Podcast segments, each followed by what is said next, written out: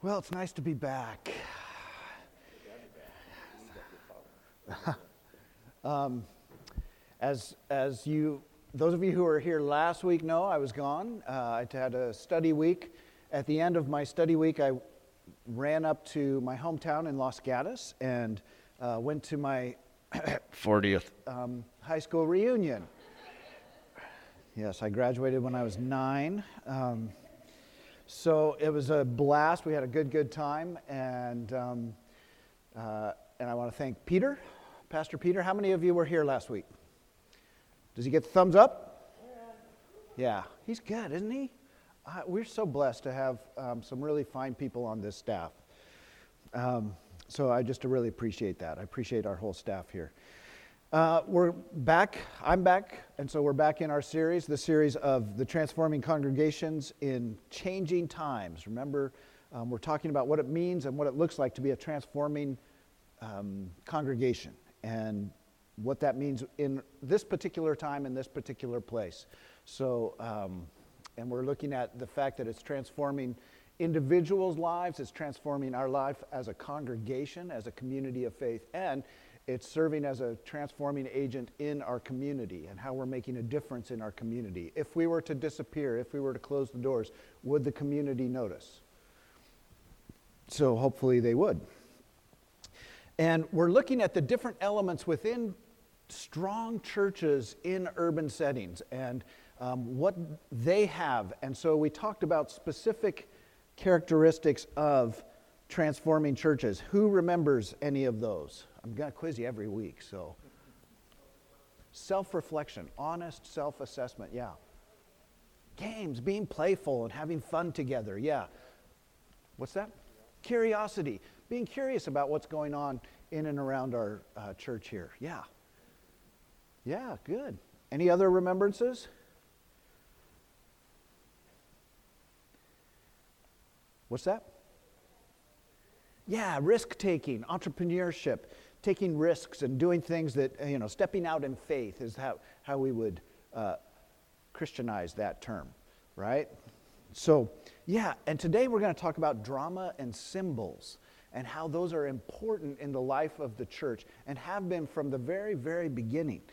Um, so, uh, what symbols are important to the Christian church? The cross. Darn straight. There it is. It's central in the life of our church. It's all over the church. Yes. Any other? Communion table. Good. Others? Palm? Palm branches. Yes. Good. The windows. Okay. Stained glass windows. Okay. Water. Good. Yeah. So the baptismal font. Most Reformed churches have a baptismal font in view. I grew up in the Baptist church, so we had a jacuzzi. Um, at least the youth group thought so. Anyway. Okay, good. Yeah, so the cross, the communion table, baptismal font. These are symbols. Now, they're symbols, right? They're symbols. And they're meant to show, they're, they're meant to be outward symbols of an inner working. So, outward signs of inward, inward workings. And so, the, we don't want to um, turn the communion table into an idol, right? And start worshiping the communion table. We appreciate it. We want to treat it with um, respect and dignity, but we don't want to turn it into an idol. The communion table is not God. God is up there. But it's meant to represent and help us to come into the presence of God. So these symbols are meant to be good. They're meant to cement positive ideas about our faith into us, cement them in. Um, the bad is when they become idols. For the people of Israel, um, they had many symbols, many um, outward signs of their faith. And it began all the way back to Abraham, right? That began with circumcision. Um, we've replaced that with baptism, and um, many of the men in our world who come to faith are grateful for that change. Um, and then uh, when the people came out of Egypt, um, they started to build things that were meant to symbolize their faith. And those things, at first, was a tabernacle, and they built a Ark, the Ark of the Covenant. How many of you have seen Raiders of the Lost Ark? If you haven't, I'm shocked. Um, so, and that they actually did a pretty good job making that Ark of the Covenant look like the real deal. Um, and there are specs in the Bible of what kind of wood they were supposed to use, the dimensions, the gold, the inlay. There were meant to be cherubim hanging over the Ark of the Covenant because the Ark was meant to be the throne of God, the presence of God in the midst of Israel. And so it was meant to be something that was very holy. And in fact, nobody was supposed to touch it. If they touched it, they would die. And they did in the Old Testament. They had rings on the sides of the Ark of the Covenant that they would put poles through so they wouldn't ever touch it. If they moved it, they literally picked it up with these poles and carried it. They never touched it physically. So, um, but it was meant to be a symbol. Uh, and then they built the tabernacle, which was a tent that they would use to worship God. and they later built a temple that was meant to uh, be a place where they worship God. And inside the temple was the uh, Holy of Holies, where the Ark of the Covenant was, and that's where God's presence was, was meant to be. And then in the outer area was the area where the priests could go, and they had all kinds of candles and objects in there that were meant to be holy and they were and the bible is very specific of how these were to be made. And i'm sure tom when he saw the passage that i asked him to read said oh yippee. This is really exciting and a narrative drama. And but the Bible is full of these specs that had to be taken care of. And even the priests wore special outfits, special clothes that were designed, designed by God. And um, some of the aspects, and they were supposed to symbolize everything within it. Linen ephod was meant to symbolize humility and service and sacrifice. They had a gold plate that was placed on their he- foreheads. That was meant to be the holiness of God at the forefront of their mind gold being a symbol of God's purity and holiness. They had 12 stones on their chests. The 12 stones, different colored stones, represented the 12 tribes of Israel close to the heart of the priest. Um, they had a sash that uh, was wrapped around their waist, and that was meant to symbolize not only service and humility, but readiness. Readiness to go quickly, because that was the idea of what happened when uh, they left Egypt. Um, they had a, they actually carried a, a thing with um, incense in it. And um, they would shake it as they went, and that was meant to symbolize the presence of God with them, the Spirit of God. And they had gold bells around the bottom of their robe. Aren't you glad we don't have that today? I would go crazy. You'd sound, you'd sound like a wind chime and every time you walked by. But that was meant to let people know that you were around and the presence of God was with you. And um, when, you, when the priest would go into the Holy of Holies, when they stopped hearing that wind chime sound, they got a little nervous because perhaps the priest hadn't um, properly confessed his sins and uh, had gone into the holy presence unclean and had died in the presence of God. And so they literally tied a rope around the, the priest's um, waist to pull him out in case uh, something had happened. And the priests had to be barefoot because they were considered to be walking on holy ground the whole time. Aren't you glad that we've changed a few things since those days? I am. Um, and of course, other symbols such as fire and the cloud and those sorts of things. So, is it any wonder when God had these specific details in mind, and the symbols were meant to draw people into the presence of God and to draw the community of faith together? Is it any wonder that when Jesus went to the temple and found people making money and turned God's holy temple into a marketplace, that Jesus got upset? Listen to what uh, Matthew writes about that. Then Jesus entered the temple and drove out all who were selling and buying in the temple, and he overturned the tables of the money changers and the seats of those who sold doves. And he said to them, It is written, my house shall be called a house of prayer, but you are making it a den of robbers. The blind and the lame came to him in the temple, and he cured them. But when the chief priests and the scribes saw the amazing things that he did and heard the children crying out in the temple, Hosanna to the Son of David, they became angry and said to him, Do you hear what these are saying? And Jesus said to them, Yes. Have you not read, out of the mouths of infants and nursing babies, you have prepared praise for yourself? And Jesus left them and went out of the city to the Bethany and spent the night out there.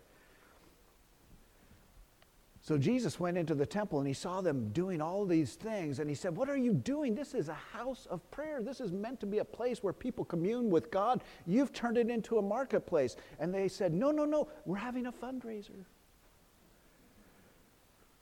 We're raising funds for our pocketbooks to put our kids through college. This is my Father's house. It's meant to be a house of prayer, but you have turned it into a marketplace. It reminds us of what God said in the Old Testament to the people of Israel Your sacrifices are meaningless because there's no justice in the land.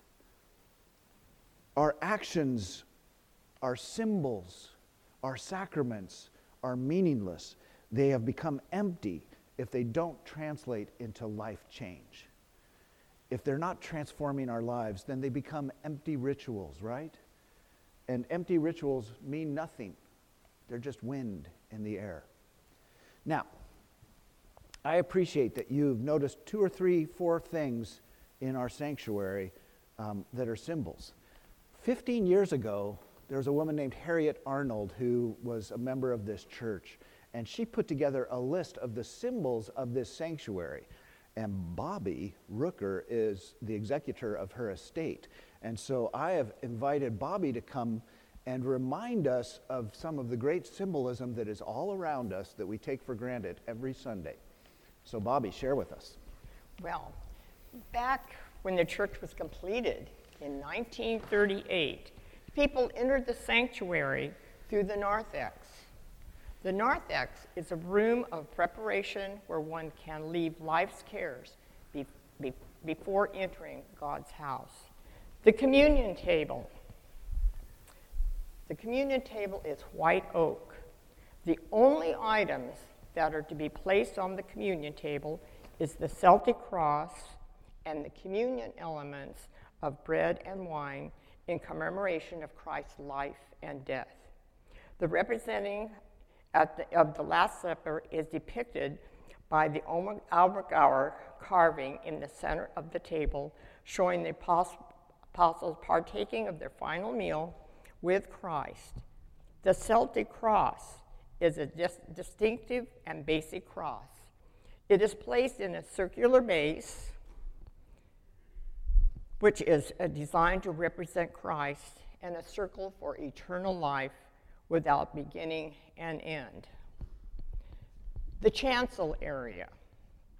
The stained glass windows depict nine events. In the left panel, uh, recall the Bible stories of the sower of the seed, the prodigal son, the Good Samaritan. In the center, the Last Supper, Jesus' baptism, and Jesus' birth on the far right depicts the resurrection, the crucifixion, and Palm Sunday. At the very top of the center panel, representing uh, is a flame representing the presence of the Holy Spirit. And each side of the center panel, there are guardian angels on each side of that center panel. In the top is a flame representing the presence of the Holy Spirit, which is God of beginning of life everlasting. There is design all the way around the balcony. And every third pew, there is a design called quatrefoil in a circle. These four pointed designs represent the four disciples Matthew, Mark, Luke, and John, surrounded again by the circle of eternal life, no beginning, no ending. On the pulpit and the lectern are hand carved grapevine and the fruit representing the, commu- the wine of communion. The paraments, which are hung from the pulpit and the lectern, are changed to follow the litur- liturgical calendar. At the base of the lectern is the baptismal font, also, which also carries the symbol of the vine. Baptism is the only other sacrament practiced by our denomination. At the base of the pulpit is a hand carved piece that houses an ever burning blue light. All of you are going to have to turn around and look at our beautiful rose window. Stand if you need to. What I encourage you to do is after church, come visit us up there when we do the sound. On the back of the balcony is the rose window. Around the circular window with this tracery, you will find the symbols and the names of each of the disciples with the Lamb of God in the center. So in, stop and look at all our uh, um, symbols within our church. They all do mean something. Thank you. Isn't that awesome? So, um, yeah, I, I mean, it, we, a lot of churches would just have straight panels, but we have panels that represent the four gospels and the four gospel writers and um, all of those things. So, really, really fun stuff. And I think the idea is it's meant to draw people into the presence of God, right? So, even the pointing um, upward of the ceiling reminds us that we're to be pointed upwards towards God. Everything about a church, they, they think about everything before they put it in. Nothing belongs in a church that doesn't belong there. So, Everything is meant there and is put there for symbolism. Now, about the robes. I don't wear robes very often, right? Um, but why did the robe come into being? Obviously, it goes all the way back to the Old Testament. The priests wore special clothes to uh, represent God. I'm going to read a, a little encyclopedia input here from this. The Reformed Protestant reformers of Western Europe rejected the traditional dress worn by members of the Roman Catholic Church. The priests of the Roman Catholic Church had begun to dress very expensively, and they would wear um, priestly gowns that were very um, ornate. Yes, thank you. And the reformers disagreed with this, drawing attention to yourself. So they uh, they began attending church in their daily clothes, which happened to be long black robes, due to the fact that a majority of the Reformation leaders were of the scholarly class. So, black robes were worn because that was the clothes of the day. They were just wearing what everybody else was wearing. Now, we've kind of turned it into a a symbol today, um, something more. This eventually defined liturgical dress and traditional garment for those in leadership.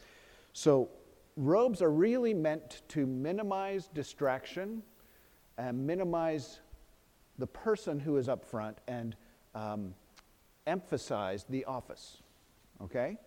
So, it's supposed to take away from distractions. That's why choirs wear robes. So people in the congregation aren't going, well, why is she wearing blue and the other one's wearing pink?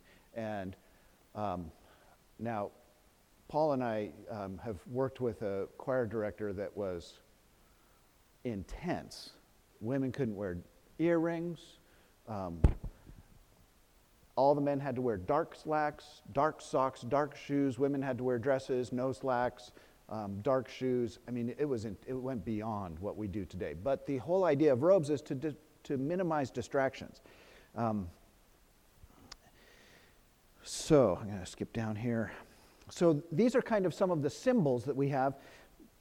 This is called a stole, and we change the colors with the liturgical calendar, right? So green represents what?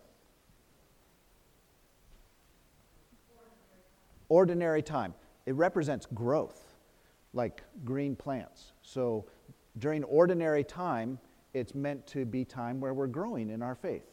Uh, red represents Pentecost, Spirit of God. So we don't see red very often because we don't have a lot of days set for Pentecost, although we do wear it on days when we have an ordination, because an ordination represents the Spirit of God as well. Purple represents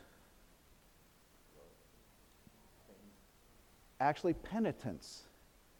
So um, that's why we have it during Advent and Lent, because those are times of confession and preparation.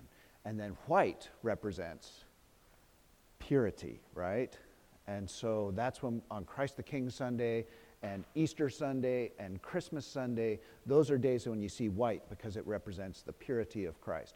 And we put it out for weddings too because, you know. Um, so lots of symbols, lots of, uh, and the symbols again are meant to be outward signs of an inner working. And then there's drama. And the drama that we best know, obviously, baptism and communion, those are actually actions which are meant to be representation of inner working. Our sacraments are meant to be um, symbols that show what's going on in our lives. So we actually have, when we do uh, baptism, we have to have a physical element, water. We have to have a physical act, pouring or dunking or whatever we do. Um, for communion, we have physical elements, right? Bread and cup. We have physical acts, breaking the bread, representing the breaking of Christ's body, the pouring of the cup, representing the pouring out of uh, Christ's blood. Now, I sometimes disagree with our um, denomination and I thank God that I'm in a denomination where it's okay to have disagreements with. I tend to think that both marriage and ordination are sacraments. The denomination says sacraments are reserved for all the people, and so only those symbols that all the people partake in are sacraments. Not everybody gets married, not everybody gets ordained, and therefore they have said there's only two sacraments. But doggone it, when I officiated a wedding, I feel like something holy is going on. And sacrament basically means sacred moment. And there's the giving and exchanging of rings, the giving and receiving of rings. And in the ordination, there's a laying on of hands as we pray for people. So those are sacred moments too. Those are drama. Drama actually comes from the Greek word uh, dron, which means to do or to act. And so these are actions within our community of faith. So, what about today?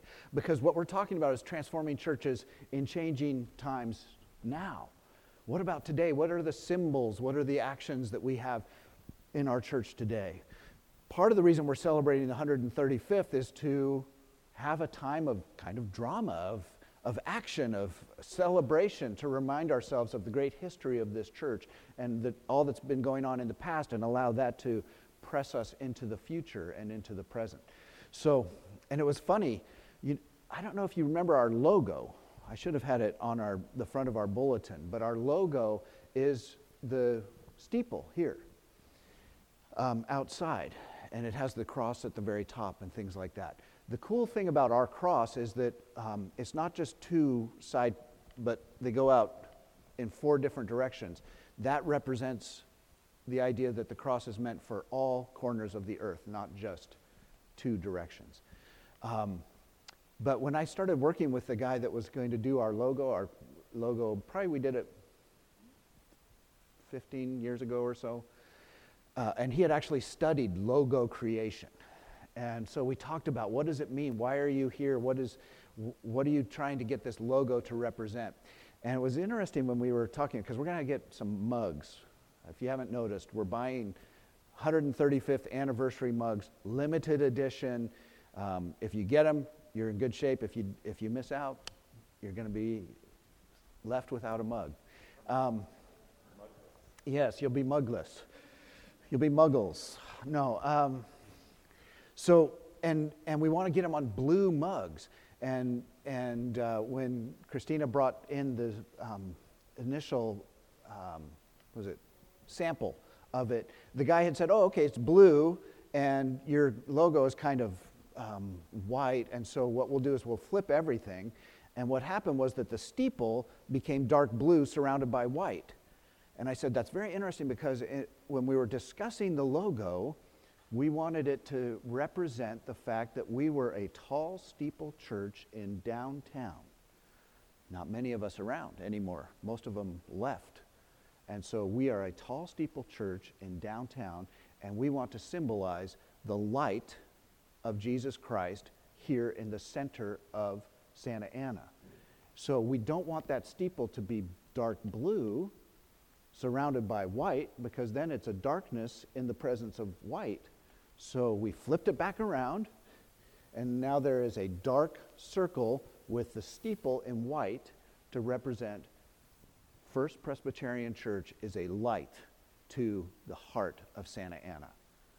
Cool, right? Logos. They, those are symbols, and we want those symbols to mean something. Um, if you get a chance, go online and look at the PCUSA website symbol, logo. The, um, the guy that worked on our logo here for First Presbyterian actually said, We had to study the PCUSA logo because it is full of symbolism. So go and look at it and see how many symbols you can, you can identify. It's like one of those games that kids have. How many objects can you find in this picture? It's just like that. You'll, I think there's 12 different symbols in one logo. It's really good. So, we're coming up with our 135th anniversary, and I'm going to ask you, I want you to be thinking about what are some symbols, what are some drama actions that we can be doing to really characterize our ministry here at First Presbyterian Church. I know we put up flags for uh, World Communion and for Pentecost. That represents our intercultural nature um, and reminds us that we are people from all over the world are all part of the family of God. We're talking about putting a timeline out in the gallery just to represent our history here and to show that we've been present here in Santa Ana for a long, long time. But even as we were talking about that, we were saying we want to leave a panel at the end that maybe has a question mark to represent what's going to happen next. You know, we're not done here. we want to keep going. We want to keep ministering to the heart of Santa Ana. So be thinking about ways that we can bring drama and symbols into this present situation um, so that brings more life into our church and into the community here. Amen? All right, so we are going to now sing a hymn. And I don't have my hymnal with me, but I'll grab this one here. 461. And the reason I picked this hymn is because this probably is the best hymn I've ever heard in my whole life that talks about symbols. Um, God is here uh, as we, your people, meet to offer and praise, uh, praise and prayer.